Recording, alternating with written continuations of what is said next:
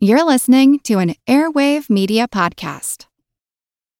When you need mealtime inspiration, it's worth shopping Kroger, where you'll find over 30,000 mouthwatering choices that excite your inner foodie. And no matter what tasty choice you make, you'll enjoy our everyday low prices, plus extra ways to save, like digital coupons worth over $600 each week. You can also save up to $1 off per gallon at the pump with fuel points. More savings and more inspiring flavors make shopping Kroger worth it every time. Kroger, fresh for everyone. Fuel restrictions apply.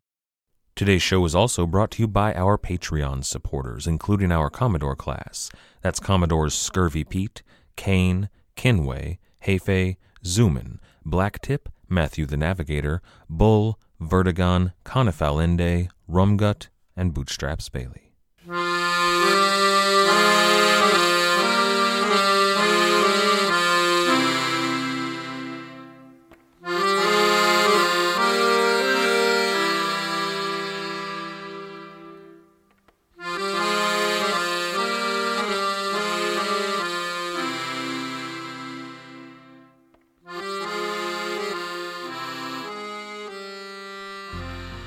Hello. Welcome to the Pirate History Podcast. My name is Matt. Thank you for listening. Were I to write a novel about this era in Caribbean piracy that we've been covering, that Buccaneer era, I would choose to tell that story through the eyes of one pirate. If I were to tell the story of exiled Europeans seeking refuge in the New World and taking to the high seas in search of revenge and fortune, this pirate would be the perfect candidate. However, it would have to be a novel. Historical fiction, I would need the freedom to take some artistic license with his story. There are narrative questions of his emotions and his story arc, but there are also historical questions to answer. Where was this pirate here, on this raid, on this day? How many pirates did he command? Did he take the outpost or the beach? That kind of thing. The problem is, though, with very few exceptions, we just don't know that kind of thing about, well, really nearly everyone in this story. See, when I began this show, I wanted to tell the stories of men and women on the ground, living the life. I wanted to tell the people's history of piracy. I wanted to tell the stories of slaves and Indians and women, of Jews and mulattoes. I wanted to tell the stories of all the dispossessed people that were active in this story. And they were all there. These pirate ships and ports and their pirate havens, they were filled with the most varied groups of people you can imagine. However, we've mostly covered the captains. That's really one of my failings. I need to do more digging, more research to find the stories I want to tell. And it's also, in part, a failing of the source materials. Especially in this Buccaneer era, the sources aren't exactly exhaustive or inclusive. If I were to write that hypothetical novel about the Buccaneers, I would have to invent characters, or at least deeply fictionalize real people, to tell the stories of those who weren't white Protestant ship captains. But make no mistake, those people were there. Even when histories don't mention those people or they actively whitewash them, they were actually there. One of our main players today, Captain de Graaf, has been painted and portrayed through the years as a white man, but he was likely biracial. And a not insignificant number of the Buccaneers were gay. The majority were probably at least bisexual. Now, the captains may have been Protestants, or let's be honest here, they probably didn't care about God at all. But their crews would have had Jews and Indian religions and West African religions all on board practicing their own faiths together although, to be fair, there probably weren't any Catholics. Now, on board, there weren't many women during the Buccaneer era, not yet at least. They were in ports, but not cruising. Happily, we're about to introduce our first major name in the history of women in piracy, and as time moves on, we'll see more and more of them. And not just women, but people of all different groups. Not because there were more of them in these latter years than there were in the Buccaneer era necessarily, but because people finally started writing about them. After the success of books like The Buccaneers of America and the writings of Dampier and Bartholomew Sharp, publishers and authors back in Europe realized there was an audience for this stuff, an audience beyond the lords of trade and the king. There was a middle class audience that paid money to read stories about pirates. And as these publishers rushed to fill that demand, the stories got more detailed and therefore more inclusive. We have stories there about daily life on board pirate ships and the real people that lived those lives. If we had records like that for the pirate I mentioned earlier, well, I wouldn't need to invent historical fiction to tell his story in real depth. We would just have it. His name was Pierre Le Picard, and the reason I would choose him, the reason he was the perfect person from which to tell the story of the history of buccaneers, well, he was there for all of it. He was there from the pirates' initial explosion in the 1660s to their eventual decline and their retreat from the Caribbean. This is episode 52 Twilight of the Buccaneers, Part 1. The very first buccaneers arrived in the New World in the 1620s. Mostly they were refugees from the French Wars of Religion. Now, they weren't buccaneers yet, they were just people looking for a place to settle. Some of them chose to settle on the northwest corner of one of the West Indies' largest islands. The Spanish who occupied the southeastern coast called the island Santo Domingo. Those French refugees, though, chose instead to call it by the name used by their only neighbors, the Taino people. They called it Haiti. Haiti was, well, you couldn't call it a colony. It was mostly made up of men, and they lived a mostly nomadic lifestyle. They hunted and they trapped for meat and furs, much like the Taino had done and taught them to do. They were named for the racks on which they cured their meats, the Taino Bucan. They Gallicized the word and called themselves the Boucaniers. It wasn't until Pierre Legrand that the Boucaniers became synonymous with piracy. He and a crew of 28 in what really was an open boat, using those new flintlock muskets, boarded and captured a small Spanish vessel. This set off an eruption of French Buccaneer piracy. They were eventually chased off of Haiti by Spanish authorities and settled on the nearby island of Tortuga, where piracy really began to take root. Now, the island traded hands a few times. The Spanish came and reclaimed it, built a fort, the French took it back, back and forth. But by 1640, it was back in control of the French, and they now had that fortress to guard their island from incursion. France sent out a new governor who was open to granting letters of marque to some of those pirates in defense of the island. Those privateers called themselves the Brethren of the Coast. That confederation attracted young men and young women from around the world. Now, many of them were Protestants, a lot of French Calvinists and Dutch Lutherans and English Anglicans.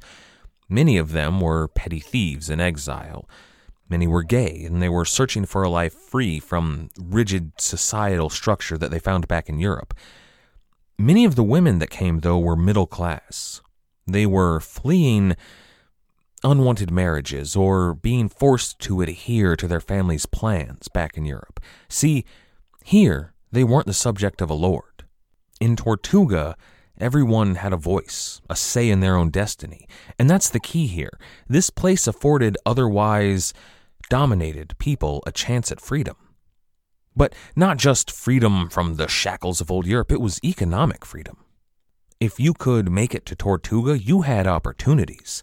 You could join the Brethren and take to sea to attack Spanish ships, and if you were in the Brethren, you had a vote. In every decision that took place on board, you had a say that allowed you to make a real living and make a name for yourself, something that was closed off to most of these people back in Europe.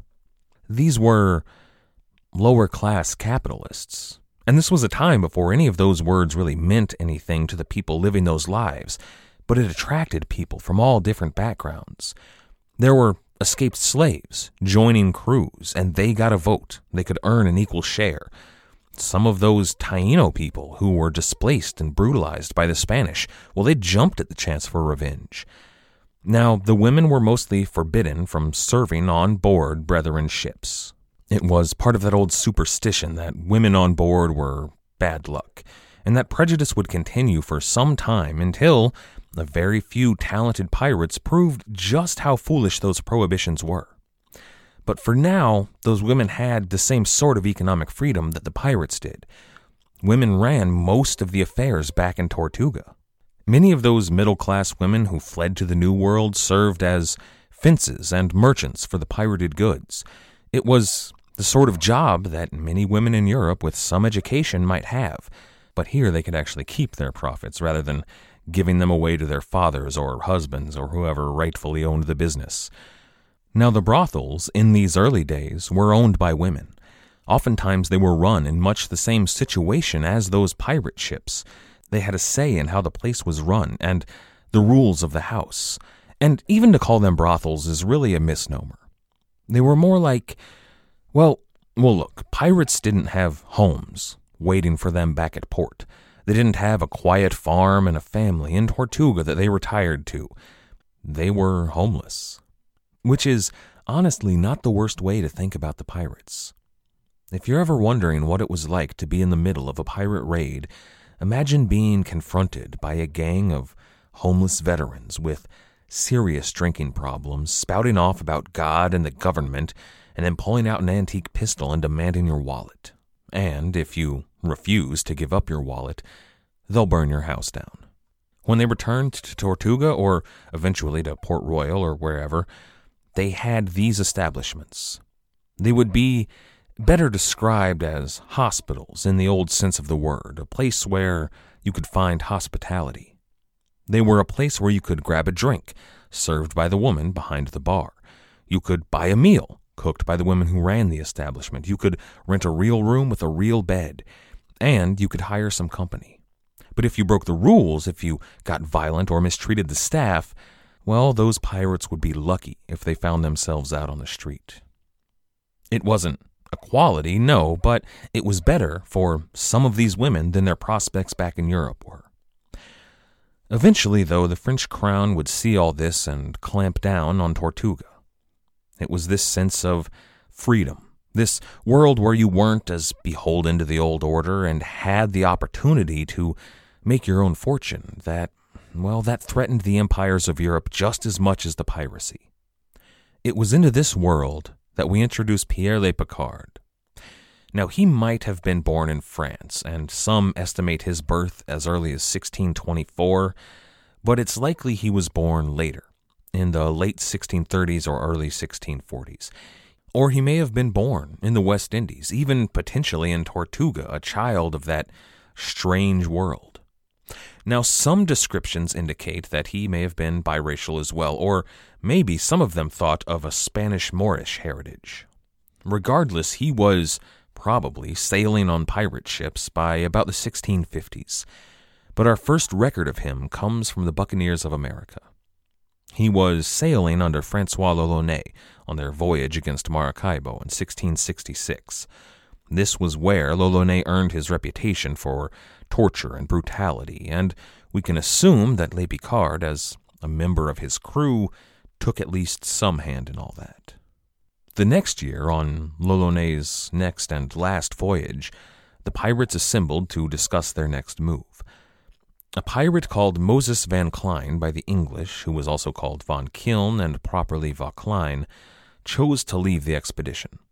Exquemelin then writes from the 1969 translation, quote, Pierre Le Picard, on seeing the others leave, decided to do the same.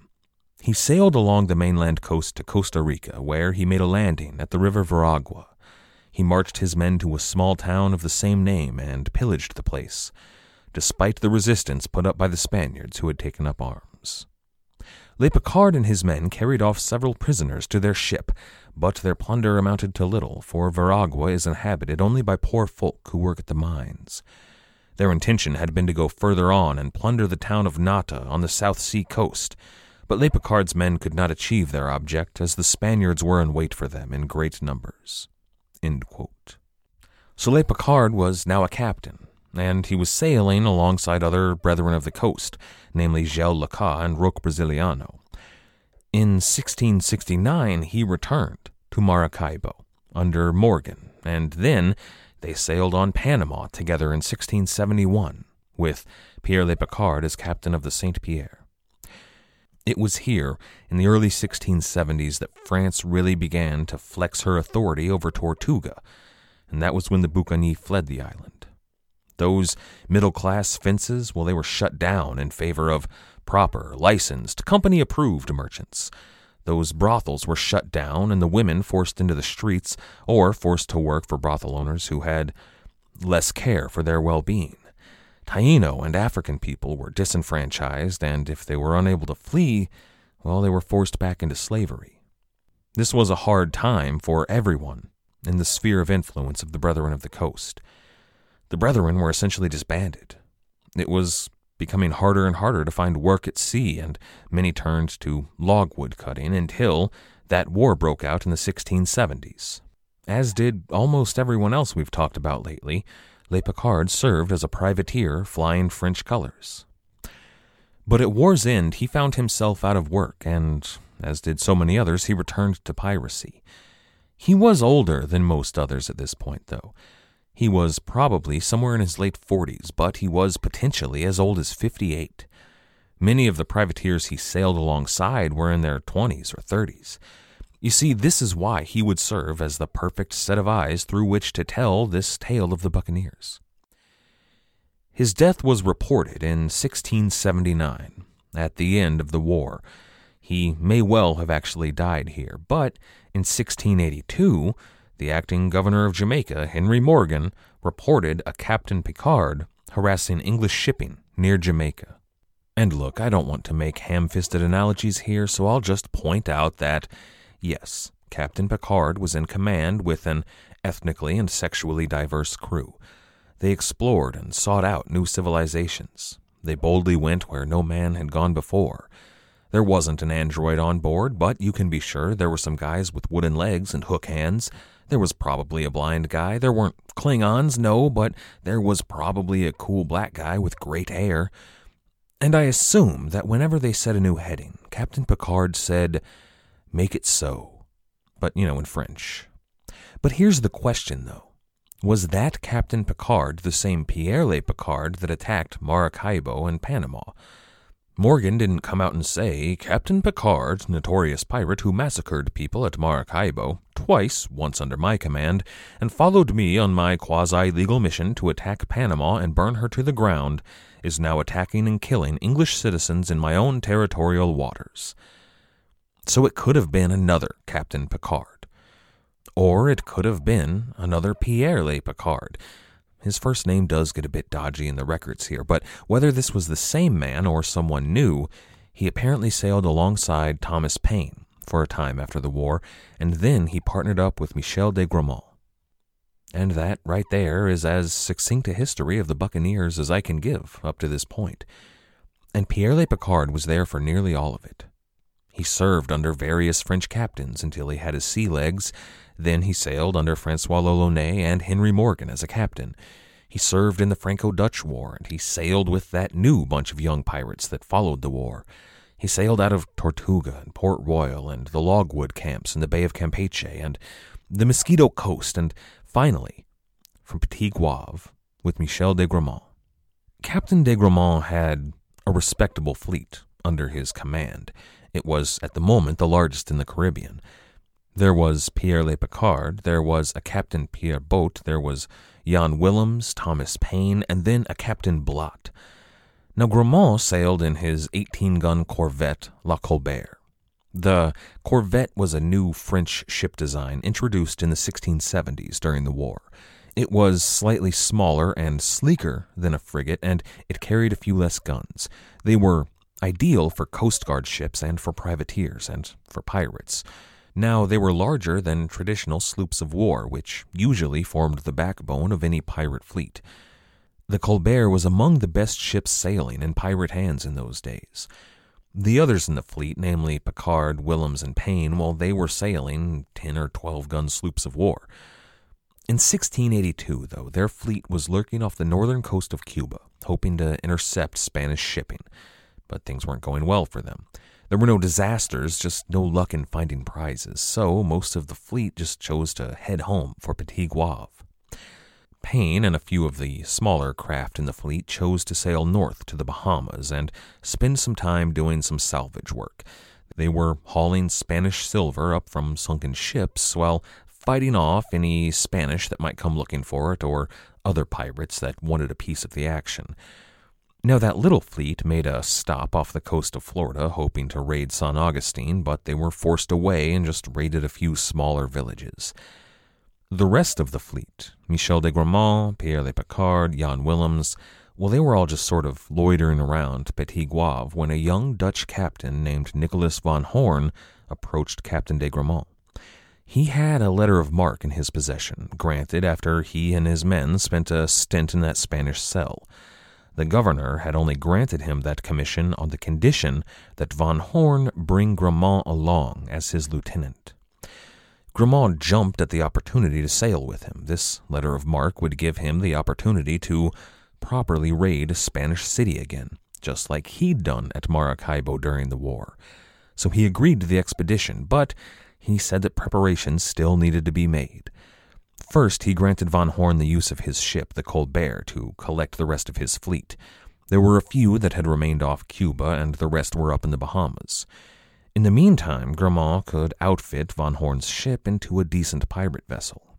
So von Horn sailed off and collected those other ships and brought them back to Petit Goave.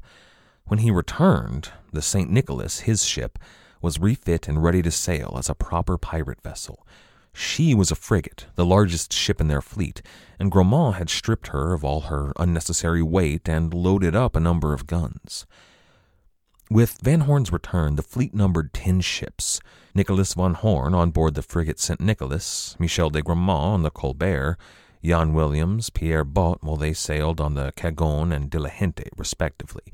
Pierre Le Picard had his own sloop, along with a few smaller boats the fleet set sail and headed west for Port Royal.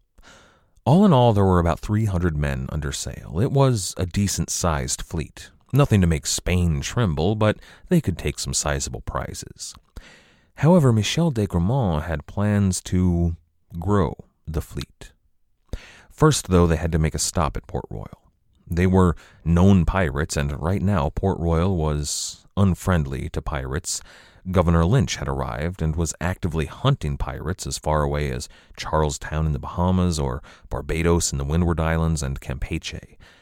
However, England and France were at peace, and the pirates here had a legitimate letter of marque signed by the governor of Saint Dominique. So Grammont sent a messenger to the governor informing him of these facts and informing him that they meant no harm to Port Royal or English ships, they merely wanted some time to gather wood and foodstuff for the upcoming voyage. Lynch sent out his French secretary, Charles de la Barre. He was there to treat with the French and Dutch pirates. Lynch wanted to be certain that the pirates were being honest in their intentions and to double check on that letter of marque. You can be sure that he had several warships at the ready in the meantime. These interactions are the times that I really wish I could go back and see. I just love it when someone puts something like this on screen. I want to know what it was like at this meeting. Was De La Barre imperious? Was he cold? Did he look down his nose at the pirates? Were the pirates, in return, polite, even deferential or subservient? Or was De La Barre meek and terrified? Was he clutching his satchel and hiding behind his guards while the pirates loomed over him? Did they intimidate the French secretary? I think probably it was neither. Charles de la Barre was just a bureaucrat doing his job. He was French, and he was actually working for the French government. He was a sort of ambassador to Governor Lynch. When Lynch had business with the governor of a French colony, or, say, a fleet of French privateers showed up in his city, it was the French secretary's job to facilitate communication. Right now, France and England were allies, so officials like this were in every major colony. So I imagine the pirates just offered him rum, and he maybe politely declined, but maybe took some wine. He probably checked over their papers, saw that they were in fact legitimate privateers in the employ of France, and saw that everything was in order. He likely asked after some news of Petit Goave or any other big events in the greater West Indian region. He finished his wine and went about his day. but he did have a report for the governor when he returned. He told Lynch that the letter of marque was made out to Nicholas von Horn, a Dutchman. Von Horn was nominally in command of the fleet. However, it was apparent that Michel de Grammont was actually running the show. All the assembled captains, save Van Horn, were loyal to Grammont, and they took their orders directly from him. Even the crew of the St. Nicholas was peppered with Grammont's men. He said that the pirates all resented Van Horn for his, quote, insolence and passion. In some ways, this reminds me of a pirate relationship we'll see in 35 years or so. Edward Teach happened upon Stede Bonnet in the swamps of Carolina, and he found a sniveling, oblivious captain who was close to being voted out and probably tossed overboard with a slit throat. But Teach convinced Bonnet to join forces. Now, Bonnet acted as though he and Blackbeard were equals, but every man in the fleet was obviously following Teach. There's a quote in Black Sails that illustrates this situation perfectly. Captain Flint happens upon a derelict pirate vessel belonging to some new come upstart pirate. Flint argues that they aren't beholden to help the other ship because of the quality of the men sailing her. He says, quote, these days, any man who can sew a black flag and get ten fools to follow him can take a prize. They can take it because of the fear that I and men like me have instilled in their prey, but they can't do what I can do. They're not built for it. And that's precisely what we're seeing here. What exactly had Nicholas von Horn done to become admiral of a fleet of pirates? He took a merchant job and ran off with the ship. He kidnapped a few slaves and immediately sailed into a Spanish port where he was promptly arrested, clapped in irons, and thrown into a cell. I mean, come on here. Michel de Grammont was a hero of the Dutch War. He'd sailed on Maracaibo with 1,500 men. He'd taken her and ransacked a dozen more cities. He'd captured scores of ships. He'd had his throat cut by a Spanish saber and lived to fight on. He had the allegiance of the largest fleet of pirates currently sailing the West Indies simply because he was willing to do what needed done. And Nicholas von Horn? He had a slip of paper. Now, that slip of paper might grant them passage here in Port Royal. It might legitimize them to the French, but that's really about it. The Spanish weren't about to take a look at that letter of marque and say, Oh, you escaped one of our jails, did you? Well, very good. All seems to be in order here, so feel free to take all of our silver. Anything that they took would be won at the point of a sword, and to do that, the pirates needed someone they trusted in command. I have to think that Von Horn knew this to be the case. The pirates wouldn't be shy about exactly who was in charge here, but Von Horn continued to act as though he were actually the admiral. He gave orders. Now, if those orders didn't get in the way of the real plan, they were carried out. But if they did, Grammont just ignored them and went about carrying out the real plan. After leaving Port Royal, their plan headed out to the Bay of Honduras. It was a perfect place to recruit a few other pirates. When they arrived, they found there Captain Francois Lesage and the late Captain Jacob Evertson, very much alive. Both of the men had decent ships and were roving around the Yucatan region, but they were happy to sign up with this fleet and take some real prizes. It was here that John Coxon sailed in to try and recruit Jan Willems to go off hunting Jean Hamlin, but Jan Willems declined. Now, Coxon was working for the law here. He was under a commission to hunt pirates, especially Jean Hamlin. But he was an old buccaneer and one of the greats. He knew these men, and he had their. Well, he had what passed for trust between pirates. He wasn't about to try to take them into custody.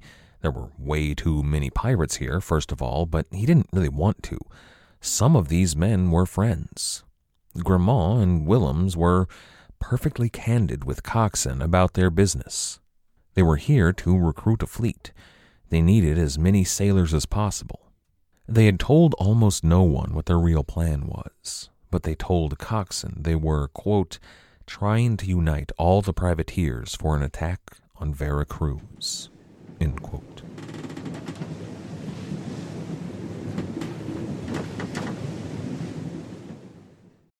When you need mealtime inspiration, it's worth shopping Kroger, where you'll find over 30,000 mouthwatering choices that excite your inner foodie. And no matter what tasty choice you make, you'll enjoy our everyday low prices, plus extra ways to save, like digital coupons worth over $600 each week. You can also save up to $1 off per gallon at the pump with fuel points. More savings and more inspiring flavors make shopping Kroger worth it every time. Kroger, fresh for everyone. Fuel restrictions apply. Some of us love history. Others used to or never did because history was presented as nothing but the rote memorization of names, dates, and facts. Basically, the story got left out, and that made history kind of suck. My name is Greg Jackson. I'm a university professor with a PhD in history, and bringing history to life is my passion. That's why I created my podcast, History That Doesn't Suck. I want to teach you everything you need to know about U.S. history, but I do so through stories. Let me tell you about George Washington begging his men not to mutiny against Congress, Clara Barton saving Union soldiers amid enemy fire, enslaved Frederick Douglass risking his life for liberty, and about so many other figures as their real experiences make industrialization, social movements, and even congressional debates and tax policy come to life. Subscribe to History That Doesn't Suck today and join me, Professor Greg Jackson, every other week for a new episode, where I'd like to tell you a story.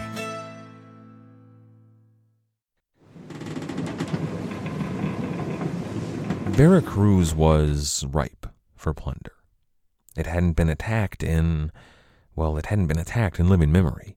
Maybe Pierre Le Picard was old enough to remember the last time Veracruz had been plundered, but if he was, he would have been a boy, and certainly none of the other pirates were old enough to remember it.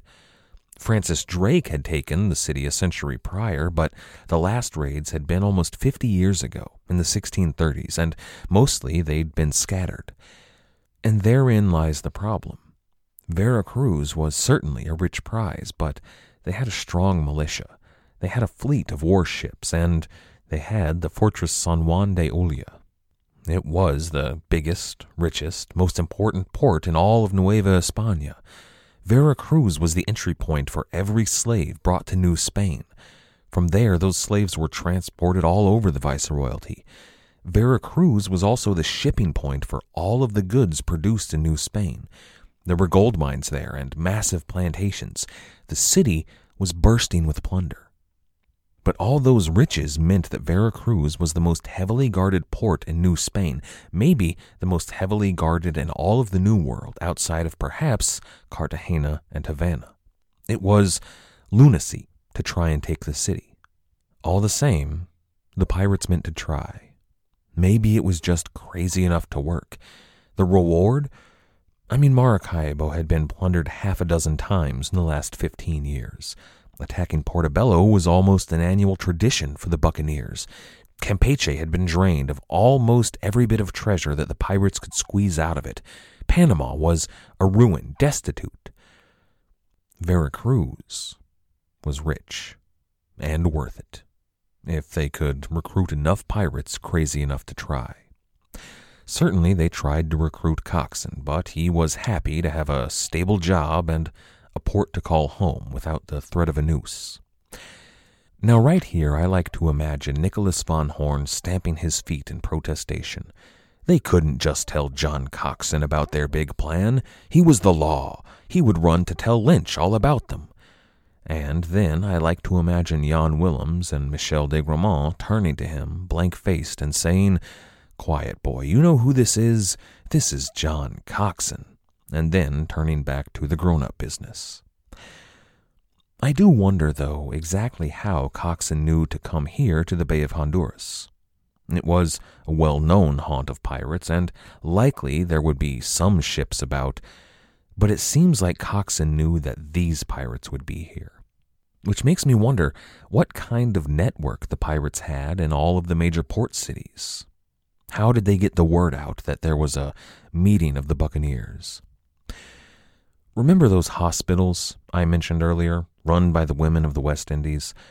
Well, they were still around. The hospitals in Tortuga had been shut down, but well, while Petit Goave was the seat of government in Haiti, the real home of the pirates was another settlement just a few miles down the coast. It was built around one of those hospitals. It was so central to the affairs of the region that the pirates dubbed the city Hopital. Today, that city is the largest in Haiti. It's the capital, Port au Prince. I wonder if that hospital and her sisters in Port Royal and Nassau and all of the other pirate havens, well, I wonder if they provided a sort of networking service for the pirates. And if so, I wonder exactly what their cut was. But whether it was the women at these hospitals, or secret agents at the docks, or Henry Morgan himself, someone in Port Royal was told of the plan to meet at the Gulf of Honduras, and that someone, John Coxon, who was an old pirate, well, it was someone he knew to ask. He basically followed the pirates to the Gulf after they left Port Royal. But when Jan Willems declined his offer, John Coxon sailed away. The fleet chose to stick around. They roved around the bay, looking for their quarry. But not ships to take, not prizes, not necessarily at least. They were here looking for two ships belonging to two of the most feared pirates in the world Lorho de Graaf and his lieutenant, Mikhail Andrieszoon. Captain de Graaf and Captain Mikhail were known to be around the bay in command of, quote, two great ships, a bark, a sloop, and 500 men. That would, if added to the fleet under Grammont, bring their number to almost 900 men, to four warships and at least a dozen smaller craft. That was enough to execute the plan of Michel de Gramont. However, just because they weren't looking for prizes doesn't mean they wouldn't take one if it fell into their lap. One night, while out cruising, Nicholas von Horn happened upon La Nuestra Senora de Consolacion and La Nuestra Senora de Regla. They were two fat merchantmen, and they were just lying at anchor off the coast. They would be easy prizes to take, and, to Van Horn's way of thinking, they would cement him as a real pirate, worthy of the respect he deserved. So he put it to a vote, and the men on board his St. Nicholas were more than happy to take this easy haul. They put canoes into the water and crept up on them. Silently they boarded the vessels. With pistols aimed and sabers drawn, they took the deck. There was virtually no resistance. There was only a single watchman on either ship. The pirates then ventured below decks and found them equally empty. Just the cook and a carpenter and maybe a few hands. It was a skeleton crew. Then they found that the holds were just as empty. There was some foodstuff and water, a bit of lumber, but no cargo. No gold or silver, no jewels, no indigo or spices, not even any sugar or tobacco. It was a disappointment. But von Horn ordered the Spanish put ashore and the ships taken. At least he could salvage something out of this. Then he put boats back in the water to head back to the St. Nicholas and continue on. Little did Nicholas von Horn realize, though, someone had seen him approach those two Spanish merchantmen, someone who would be angry about it, and someone who would be waiting for him when he returned. Von Horn made his way to the St. Nicholas and found her decks occupied and his men there cowed by a group of the most fearsome sailors he'd ever seen. They were armed, they were angry, and they were all looking at him. Their captain approached. He was tall and good looking. He was blond and well dressed. He had impeccably trimmed facial hair. He had a rich, gentlemanly air about him. But right now, he looked furious. Von Horn didn't know him, but some of the men in his crew seemed to, and they looked terrified. The man introduced himself. His name was Captain Lorho Cornelis Baudouin de Graaf. And those two ships Von Horn had stumbled upon had been his for the taking. Their crews were away on the mainland. They were busy selling their cargo at a commercial fair far inland. They would be returning in a few days with all of their profits in gold and silver and a rich cargo of indigo. De Graaf had been lying hidden just down shore, waiting for those ships to load up with their cargo and weigh anchor. This was when de Graaf was going to take them and carry away a king's ransom, and Nicholas von Horn had stumbled in and ruined everything. You see, that's the difference here. Skilled, experienced captains operated like that. They gathered intelligence, they formulated a plan, and then they executed it. That's how they earned money. That's how they gathered together fleets of hundreds and hundreds of pirates willing to follow them, even risk their lives for them. And upstarts like this Von Horn think they can just waltz in and do the same job? They happen across a couple of ships and just think, hey guys, what do you say we go get 'em? Any pirate worth their salt would observe the ships, they would analyze the situation, and maybe they would actually send somebody over to scout them out. They wouldn't just march on over and alert everyone to their presence. But Von Horn was clearly not worth his salt, and he'd cost de Graaf thousands of dollars. I imagine that Von Horn tried to defend himself. I even imagine that he told de Graaf about, um, his plan to attack Vera Cruz, but de Graaf wasn't having any of it. He let the crew of the St. Nicholas off without any violence, but he sailed away in a rage. Von Horn was forced to sail back to Michel de Gramont with his tail between his legs. He told Gramont the news that he'd run into de Graaf and he'd sailed off in anger. But Gramont rushed off to meet up with de Graaf. The whole fleet followed him, but it was Gramont who caught up with de Graaf. You see, that's why those corvettes were so impressive. De Graaf was sailing the frigate he'd stolen from the Armada de Barlovento, La Francesca. He'd renamed it Dauphin. His lieutenant, Mikhail Andrieszoon, was sailing the frigate Tigre. Both were impressive ships and carried a lot of guns, but the Colbert was much faster, and she carried enough guns for any decent pirate. But when Gramont caught up with de Graaf, he brought him up to date on the situation. This fool Van Horn had a letter of marque in his possession. He had a grievance and the right to attack the Spanish, but Governor Jacques Nepveux back in Petit Goave brought in Gramont to actually lead the expedition. It was his plan, it was his men and his fleet. Von Horn was just there for convenience and a piece of paper. They had 400 men between them, but they needed de Graaf and Andrieszoon to carry it through. So de Graaf stuck around. The rest of the fleet arrived the next day, and on April 7th, 1683, the largest gathering of pirates to meet in years disembarked and met in council on the beaches of Honduras. Their plan, they told everyone assembled, was to attack Vera Cruz. It was west of the Yucatan, west of Campeche, far into the Gulf on the coast of Nueva España. The pirates, the average crewmen, all voted aye to attack Vera Cruz. However, rather than all join forces under their admiral, Von Horn, Lorho de Graaf required that he keep command of his fleet. They would sail as partners to Von Horn, but not as subordinates. Right here, I like to imagine Nicholas von Horn stamping his feet in protestation.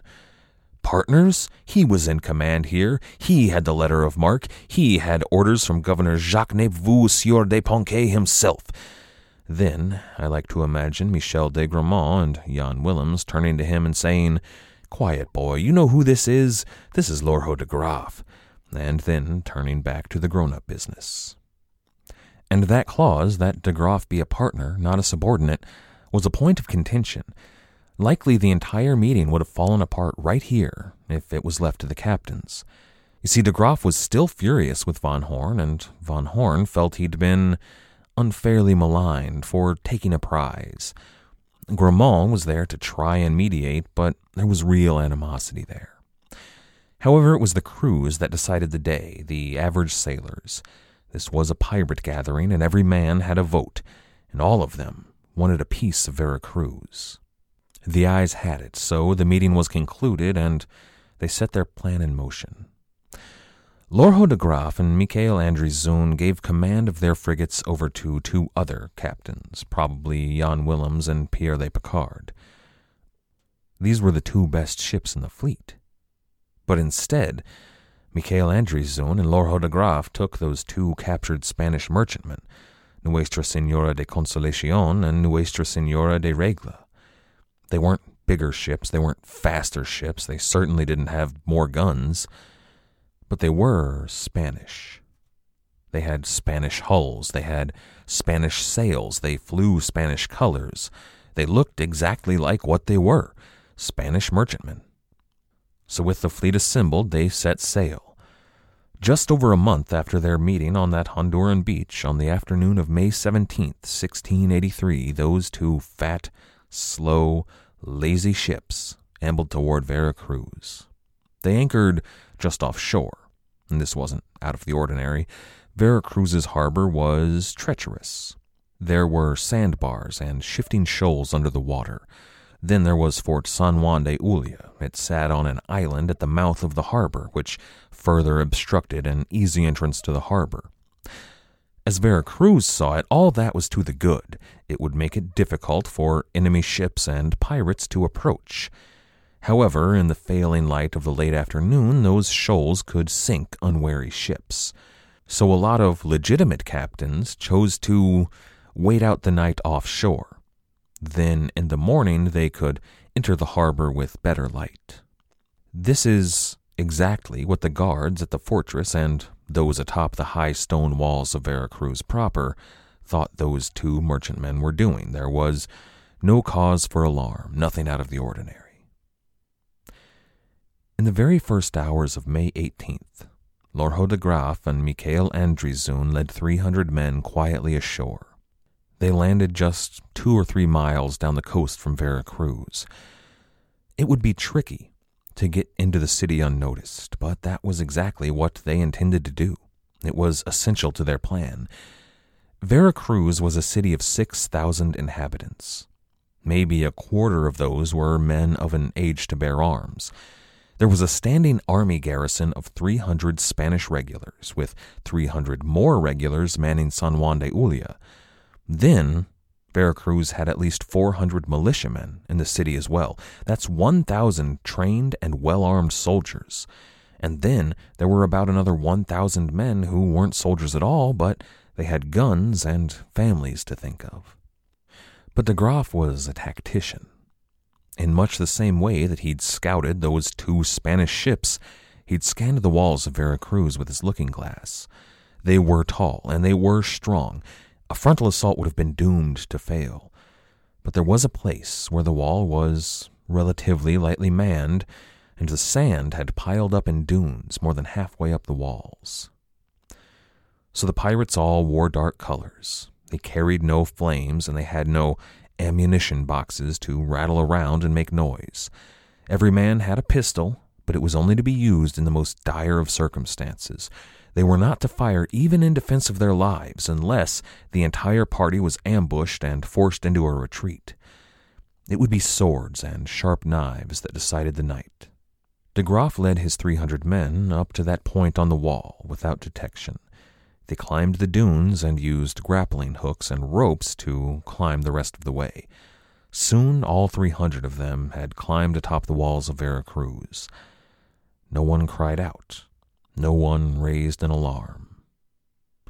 So the party of pirates split into groups. They swept around the walls silently. Unsuspecting guards who were looking outside of Vera Cruz had their throats slit and they were dragged away. Then pirates were left in their places to avoid arousing suspicion should anybody look in their direction they didn't want them to see a guard missing. And then guardhouses were swept over by deadly shadows. Barracks full of sleeping men were infiltrated and neutralized. All of this silently. You see, these were the best pirates in the world. The rest of the fleet under the other captains, well, they were pretty good. They got the job done. Think of them as sending in the Marines. But Lorho de Graaf was the greatest pirate captain sailing on any ocean anywhere in the world. That attracted the best of the best. And if you weren't one of the best, well, you didn't have a place on his crew. Those pirates who were currently sweeping the walls of Vera Cruz, they were experts in their field. Think of them as Navy SEALs, only murderous, rapacious thieves. They plied their trade that night for maybe three hours, undetected. As dawn was approaching, any hope of an honest defense of Vera Cruz was left dead, bleeding out, and no one in town had any idea what was coming. De Graaf had done his job, he'd proven his reputation. However, the other 600 pirates in their fleet hadn't been idle. They'd had to land a bit farther out than De Graaf, but as dawn approached, so did they.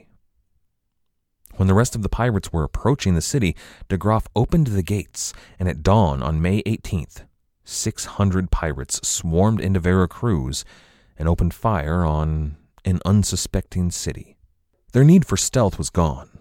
The pirates came in screaming and firing their guns. They threw grenades and fire pots. They cut down anyone in their path.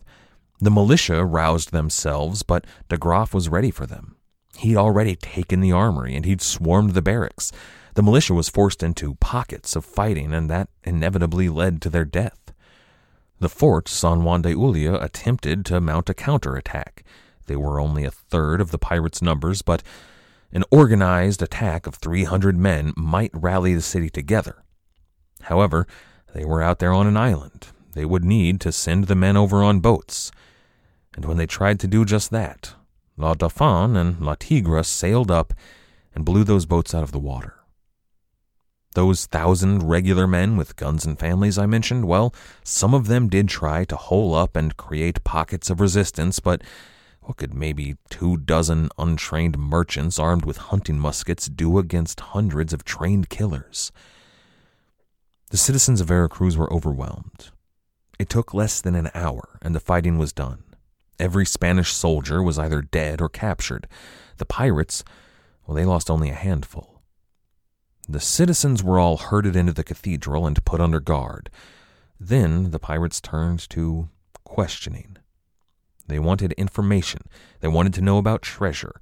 The city hadn't had warning that the pirates were coming, so they didn't have time to hide it. The pirates wanted to know where the treasure was and how to get it. If you didn't give them what they wanted, you were tortured. And this wasn't the slow, methodical torture of inquisitions and interrogations. They weren't slowly putting bamboo under people's fingernails. No, it was tell me what I need to know or I start cutting off limbs. It was quick, it was sloppy, but it was effective. The pirates invaded storehouses on the tips of lightly tortured citizens. They invaded churches and defiled them, as they were wont to do. They ransacked the houses of the wealthy. But there wasn't what you might have come to expect from these sort of raids so far. There was no debauchery.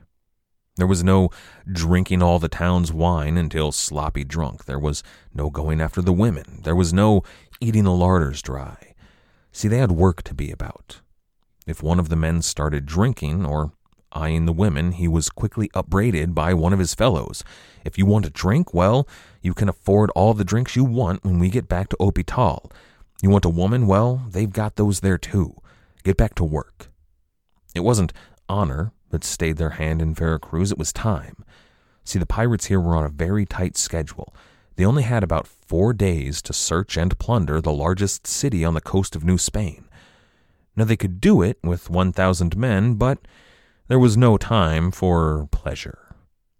In four days' time, they were sailing away from Veracruz. They had sacks of plunder that amounted to a decent haul, but they also had 200 of the city's finest, and their wealthiest, as captives. They really were the city's best.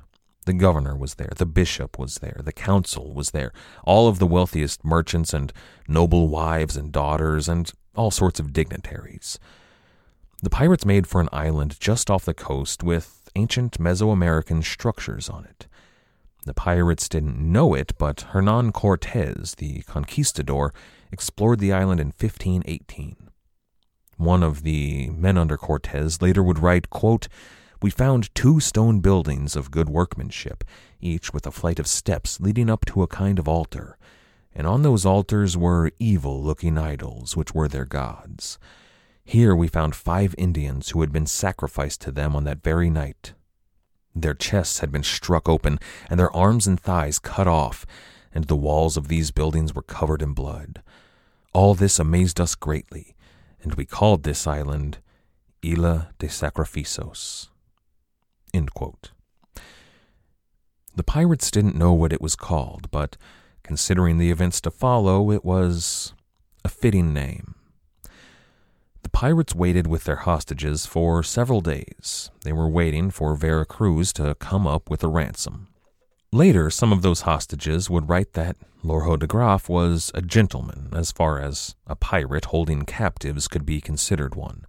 He saw that they were properly fed, he saw that they were cared for.